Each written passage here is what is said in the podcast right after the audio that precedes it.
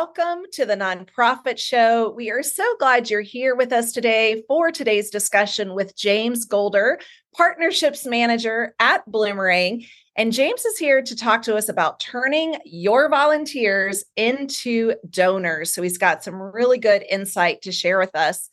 Before we start the conversation, we always like to remind you who we are as co host. So, hello to Julia Patrick. As you, if you're watching and not just listening, you notice she's not here today. So, we wish her the best and enjoy your day off. She's the CEO of the American Nonprofit Academy, and we have Julia to thank for this amazing broadcast and platform because she had the foresight to say, back in March of 2020, Hey, I have this kooky idea, Jarrett. Would you serve alongside me as a co host? And I said, Absolutely. Although I will tell you, James, I wasn't quite sure what I was signing up for at that time. But I'm Jarrett Ransom, your nonprofit nerd and CEO of the Raven Group. And together we have helped to produce over 900 episodes Thank you to our amazing presenting sponsors that Bloomerang is absolutely one of those. In fact, one of the spearheading sponsors. So thank you to Bloomerang, American Nonprofit Academy, Fundraising Academy at National University, Nonprofit Thought Leader, Your Part Time Controller, Staffing Boutique, Nonprofit Nerd, as well as Nonprofit Tech Talk. Thank you to these companies that believe in us, trust in us, and also pour into our communities and our mission. So, if you haven't had the opportunity to connect with these companies, we highly encourage you to do so. If you need an introduction, uh, please let us know, and we would be more than happy to do that for you all of our episodes are loaded onto variety of platforms so there's no excuse to not consume this information whether you're cooking or exercising or traveling so you can find us on streaming broadcast podcast and also download the app and in just a couple of hours after our live conversation right now with James, you will get a notification that this conversation is now uploaded in perpetuity for you to binge watch or binge listen to at any time. So James, thank you for joining us. Uh, again, those of you that have joined us at, at any time, live or one of the recordings, James Goalder is here with us today. Back with us because you've been on several times over the last four years. You serve as partnerships manager at Bloomerang. And again, bloomerang.com is the website. So please do check them out. Welcome back to you, James. Oh, thank you, Jarrett. It's so great to be here. I always have such a nice time with you. And uh, sorry, Julia's not here, but I'm looking forward to our conversation. Yeah, me too. And I have to tell you, you know, you always come on with these very vibrant shirts, which unfortunately you don't have one today. But I, I, remember you saying like, "Oh yeah, this one's a Kachina or this one, you know, whatever whatever the shirts are." And so when Julia let me know that you are a guest, she says, "You know, the guy that wears the fun shirts." and now I just I have a black Bloomerang shirt on. I, am at a conference, and yeah. uh, there are a lot of people at Bloomerang who will yell at me if I wear a, a Hawaiian shirt at a conference. So at a conference, I have, to, I have to tone it down a little bit. Sorry. no, I completely understand. Well, you are at a conference, and what you shared with me earlier is you were speaking at the conference. You know, around the same topic. So it's fresh on your mind, but I also know you eat, breathe, and sleep this content anyway. So let's dive in with, you know, how we can move volunteers into donors. And the first topic we want to have you touch on is this, I'm going to call it a stat, a data point, is that volunteers donate actually 10 times more than those who do not volunteer. That is shocking. T- tell us more about this. Yeah, I was stunned the first time I saw this statistic. Um, and yet, the more that I thought through it and the more I continue to think through it, I think it makes sense. So, these people go to whatever the nonprofit is, they get a chance to see that nonprofit in action. They're seeing the impact unfold all around them. They're seeing the change in the community as they get their hands dirty, as they get in there and and help uh, in any way that they can. So there's a, a, natural connection being forged as they volunteer. So when you then make that pivot and say, "Hey, you're already donating your time. We appreciate that so much." Would you consider monetary donations as well? That connection is already so strong. Uh, I think that makes a lot of sense. Um, you're not having to sell them as much. You're not having to convince them so much they already know the great stuff that you're doing and they've already said yeah i want to support you with my time so money makes sense too yeah you know one of the audiences I think of with volunteers, first and foremost, are our board members, right? So mm-hmm. they are fiduciary agents, but by, I'm going to say by and large, they're often, not always, often one of the most like target audiences that are so invested, right? Like they're leading the organization from a legal fiduciary standpoint and they're volunteers. Absolutely. They're such a great group to get in front of and talk through uh, all of those opportunities. So uh, I would also urge you to talk with them about being a regular volunteer uh, in some other capacity aside from being just a board member, yeah. but also talk with them about the financial contributions as well. So they're they're heads down focused on you know the staffing and budget concerns and all of that kind of stuff. So getting them in front of the impact that you do that you accomplish on a day-to-day and week-to-week basis can kind of rejuvenate them a little bit you know? Kind of remind them oh that's right. That's why i give so much time to this organization because we're doing so many cool things yeah, to really see the mission, you know, in action, not sitting around the board table, which we can still bring the mission in, but that's that's a great example. Talk to us if you would so we can better understand what motivates our volunteers. What's driving them to to give of their time so generously? What are some of these motivations you're seeing?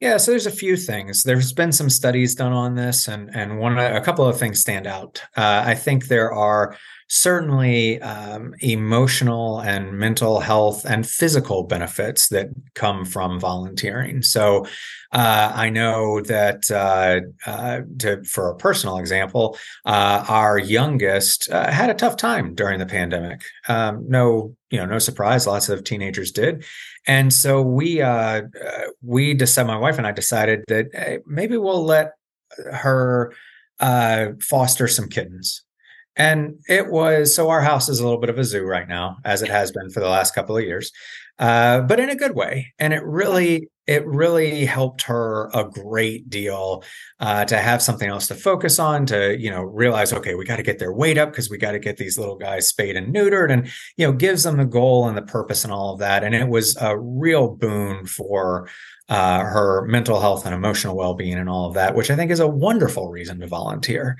Um, and then you have people who want to give back to their community, uh, who maybe have uh, needed some services, needed some help in the past, whatever the situation is, and and they want to be able to give back and uh, contribute somehow. Uh, and then uh, you have people who who just see it as a good civic, uh, you know, duty sort of thing. So there's a lot of reasons why people volunteer, and that's a it's a really important point to understand why they're volunteering to make sure that you're addressing that and thanking them for that. And then that'll help keeping them come back uh, to, to volunteer time after time. You know that brings up a great point. I'm going to throw you this curveball but i know you're going to knock it out of the park.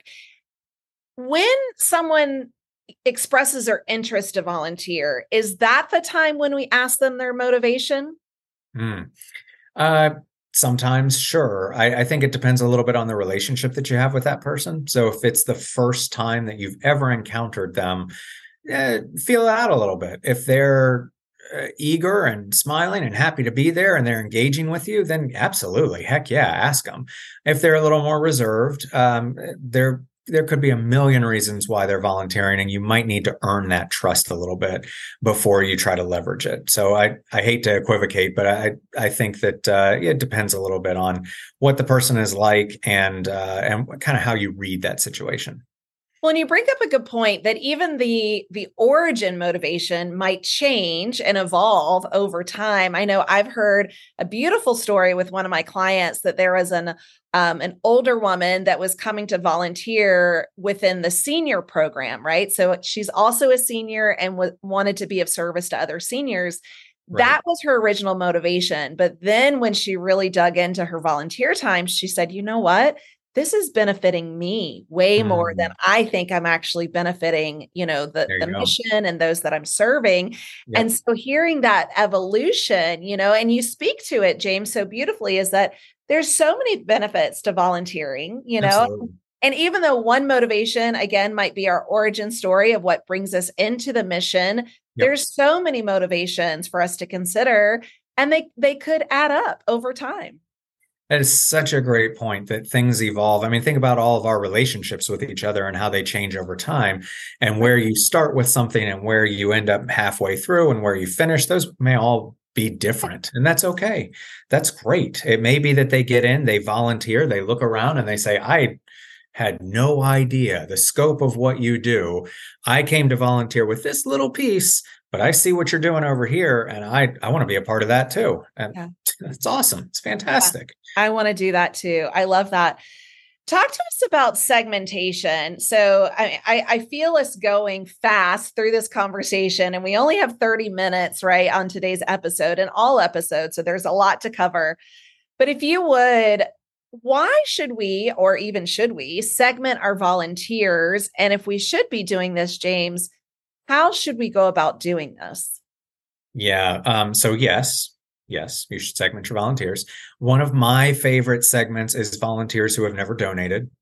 So, if you're able to run that segment, then you can okay. approach them uh, a little bit different than a cold you know approach where you've never spoken with that person before because this person already knows what you're doing they already understand the impact that you're having if you are able to take it a step further and then also segment by capacity you can kind of uh, segment out a little bit and approach the people with major gift capabilities a little bit differently. The volunteers who haven't donated who don't have major donor capabilities maybe you talk to them about monthly giving but you're going to talk to them and kind of meet them where they are. You're going to explain the need to them and then give them the opportunity to help that need, whatever the need is. Um, I will say that the statistics that I have seen uh, the last couple of years tell me that volunteers are almost uh, universally really well educated. So a lot of them have a master's degree or higher and they're also uh, if you look at the the generational breakdown and i'm smiling because i'm so happy to say this uh, the the generation that uh, is volunteering the most right now is gen x Woohoo. So finally, we're at the top of somebody's list. We, do, we don't get overlooked for something. I, I can't believe it, but it's happened. So, congratulations, uh, right? Right. You know, finally. Um, so, and the reason I bring that up is that that tells us that, again, generally speaking, not true for everybody, but generally speaking, your volunteers are well educated. So they're, again, generally going to be making more money and they're at the the height or near the height of their earning power so figure out how to segment out again the people who haven't donated but have volunteered figure out how to segment out the capacity because you don't want to send an email to someone who has the capacity to be uh, to be a major donor an email that says hey join our monthly giving program. Want to try to segment that out but if you can approach those two groups a little bit differently you're going to have a ton of success especially if you're wondering how am i going to get my monthly giving program started? This is a great way to do that so I feel like, you know, and I even hate to say this, like it could be death by segmentation, right? Like there's so many ways we can slice and dice and, you know, all of our data inside of our donor database. And I I know because I've had my hands in Bloomerang with a lot of different clients. There's some, you know, reports that are already made. There it's like a template report if you will, or you can start one from scratch. Sure and again, another curveball, James, but when we talk about segmentation, should we be looking at like three key segmentation areas, specifically in volunteers? Should we look at whittling that down further? Is there like a set recipe for what that might look like? Oh, I don't know that there's a set recipe, but you can be as creative and drill down as much as you want. And it really does depend on the organization as well. So uh, I would start by se- segmenting out the people who have volunteered but never donated. Mm-hmm. Uh, and then segmenting by capacity if you can. If you also are able to take a look at other areas of engagement. Um, so, uh, are they attending events, opening emails? Um, you know, uh, any any other areas that they might be interacting and engaging with you that's going to help give you a more complete picture of how important you are to them and should help you guide that conversation so uh, if you think about a school for instance Um, maybe you have parents who are volunteering. So that's an extra layer of connection that you can address when you segment and break those, break everything down. Uh, so the more, I mean, the more specialized you can do, up to a certain point, uh, the better, uh, because you can really craft those messages to to really connect with people. But like you said, um, everyone's time is is precious and and maybe don't have as much time to drill down as deep as you want. So do what you can. Start with what you can do and uh, and take it from there i love that it can seem overwhelming and i also will say you know from experience once you set these reports up you can simply change the dates or change some parameters it's almost you know get the recipe, if you will, in place for the report you want to pull, and then slightly change it, you know, every so often, depending on what that looks like. One of the things that I've done, and I, if you don't mind me sharing, is, you know, I have looked at what, where, where are there volunteers that have not you know made a made a financial donation and then ask them for a very simple $5 $10 $25 donation for one time right? Because my goal was we want to move them from a big goose egg to something right? And then once they become a financial donor um, on top of that you know time donor then we can start stewarding them in a little different way. Um, so for me it's like just something you know we just want to move that needle ever, ever so slightly and it doesn't have to be a thousand dollar gift you know? I said five dollars five ten twenty five dollars anything like that i think will really move the needle. Well very few people are going to start off and make their first gift a thousand dollars. Right. If if you get that celebrate. I mean throw yourself a party because that's awesome but it's not going to happen very often.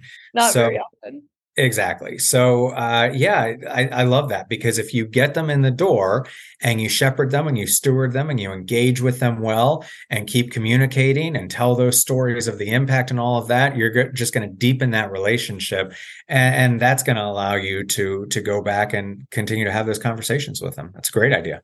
Yeah. Well, right on cue, you said the word story. So, how can we best connect with our volunteers using storytelling? So uh, it's really interesting, and forgive me in advance because I'm going to to brag on my oldest child. Um, please, don't uh, please do. Don't don't tell the rest of the kids. Um, I uh, uh, our oldest uh, lives in Chicago. Uh, takes the L train to and from work, forty five minutes each way or whatever it is, and uh, reads a lot, a lot of books. So I'm talking about like 150 a year or so, something like that. Yeah, exactly. It's a lot of books. I'll be lucky if I get 150 in a lifetime. oh, believe me, I totally understand. Here's the bragging part. And again, I yeah. apologize. She is an Instagram influencer for books. Oh. So publishers send her books before they're printed or before they're published and get her to post her takes on Instagram and all that. That's how many books she reads. It's really pretty cool. Proud, That's proud, really proud cool. Yeah. Um, so I read a fair amount, not not like that, but I I read a fair amount myself. And we we send books back and recommendations back and forth every once in a while. It's not every book that either of us reads, but when we we read something really, really good, we'll send each other a text and say, Hey, you should check this out. I think you'll really enjoy it. And I started thinking about why that is. Why do I send some book recommendations to her, but not all of them, and vice versa? And I think it really comes down to character development. So uh, most stories have, you know, some sort of conflict. Uh, there's some sort of change over time, a resolution. I mean, you know, bank heist book or a spy novel or a horror novel or whatever, they're all going to have a loose, you know, some sort of obstacle that needs to be overcome and then some sort of resolution. But the ones that really capture our attention, in my opinion, are the ones with good characters in it. So that's a long way uh, of me getting to the idea that when we're telling these stories to our donors and to our volunteers, we need to make sure that we have good characters in there. And I realize a lot of privacy concerns. We may not be able to name people or show their photos or anything like that. Totally get it. Totally understand. Uh, so make it anonymous or you know change the name. I whatever you come up with. But make sure that the stories have the people in them because that's what other people are really going to care about. When you engage your donors and your volunteers with those stories, with the characters that they're going to care about, that's when you're really going to move the needle and see some really wonderful results. Wow. I, am just so consumed with listening to this story that you're telling. I'm like, what's, I want to turn the page. What's next? What's next? I love that. And I'm going to ask a question as it relates to character development. If we could look at it that way through, you know, the nonprofit, I'm going to say fundraising lens and volunteer engagement lens, right? Should we pick a couple of characters and characters i'm using as clients participants you know um, should we pick a, a, couple of them and use that same story throughout the year uh, what what does that look like because i'm i'm kind of envisioning james if you will like let's let's have three stories that storylines that we want to tell and again it could be through an animal it could be through a child it could be through an yep. adult or an entire family unit should we continue building that story through the year or should we pick little vignettes uh, to tell the story through yeah, I love the idea of continuing the story throughout the year. I it's not always going to be practical and it won't always work, but when it does, uh, I think it can be incredibly powerful. So uh, let's think about uh, a Habitat for Humanity that is going to be working with a family on their first home. They've never owned a home before, uh, and their, you know, their kids have struggled because they live in an apartment complex and it's really noisy, and they're not getting their homework done, and then all of a sudden they're gonna you know so you can tell that bit of the story and then you can talk about them coming in and working on building that home and how excited the kids are when they get out to the work site. And then you can talk about you know a few months later how that new home has made such a difference. The kids are a lot more rested and they're able to do their homework well and the grades are going up and all of that i mean there's some really just off the top of my head some really cool stories that you could tell through that entire process uh, that I think would really resonate and impact nicely with both your volunteers and your donors. Yeah, absolutely. And and I helped a client write a story. Um, their mission truly was child welfare, and mm they do it through the vehicle of pet therapy. And so, mm if you remember the the Bush's Beans commercial, right, where like the dog is is talking about the recipe for the sure. Bush's beans, right? Like we kind of took a twist on that, and we had a dog tell his story, his journey, which we had to make oh. it up for the dog, sure. you know, of here is the day in the life of of my, you know, my life. And I'm always so excited when I get to see Gabriella, you know, and that right. was child being impacted because it was so precarious around showing photos of the children telling telling the actual names right and so we switched it and we used the dog as like the story which was it was really cool and i have to tell you like you know the comments we got back from the recipients of these letters was fantastic and so we are like what the heck let's try it so. i love that so much and i'm thinking about our youngest fostering kittens and yeah. i'm already thinking all right, I need to go talk to Cat's Cradle and and tell them this because they can tell the story from the kitten's perspective of, you know, oh, we're scared in a shelter, and then this, you know, wonderful right. uh, 16 year old picks us up and takes us home and cares for yeah. us. And, oh, I have goosebumps. Whole, exactly. Oh, it's fantastic. I love that so much. That's yeah. a wonderful idea. Yeah. Well, this has been fantastic. You know, volunteers make up a huge component of our community, right? Through uh, the connections and, and all that they provide. And so, James, thank you for telling your stories with us here today. For those of you watching and listening, James Goalder has joined me in conversation. He is partnerships manager at Bloomerang and joined us from the road because you're in DC at a conference. Is that right? I am. I can see the Washington Monument from my from my window right here. It's pretty great. Nice view. Uh, Oh, I love that. Well, this has been fantastic. Uh, every single month, we have a representative from Bloomerang on, and we're so grateful to have you back with us. And I know we'll have you again. I can't wait to get this story about the the kittens from your daughter and hear hear about that. So, thank you for joining us and, and shining light on on how we can engage our volunteers to become donors. Um, another curveball, but do you happen to know how many volunteers there are in our nation right now? Is that a stat that you're aware of? I think I'm doing this from memory. So, okay, sure. We won't no, hold you to it. No angry letters. But I think I, I saw fairly recently uh, something like seven, 70 million, I think, people volunteer in a given year. It's a wow.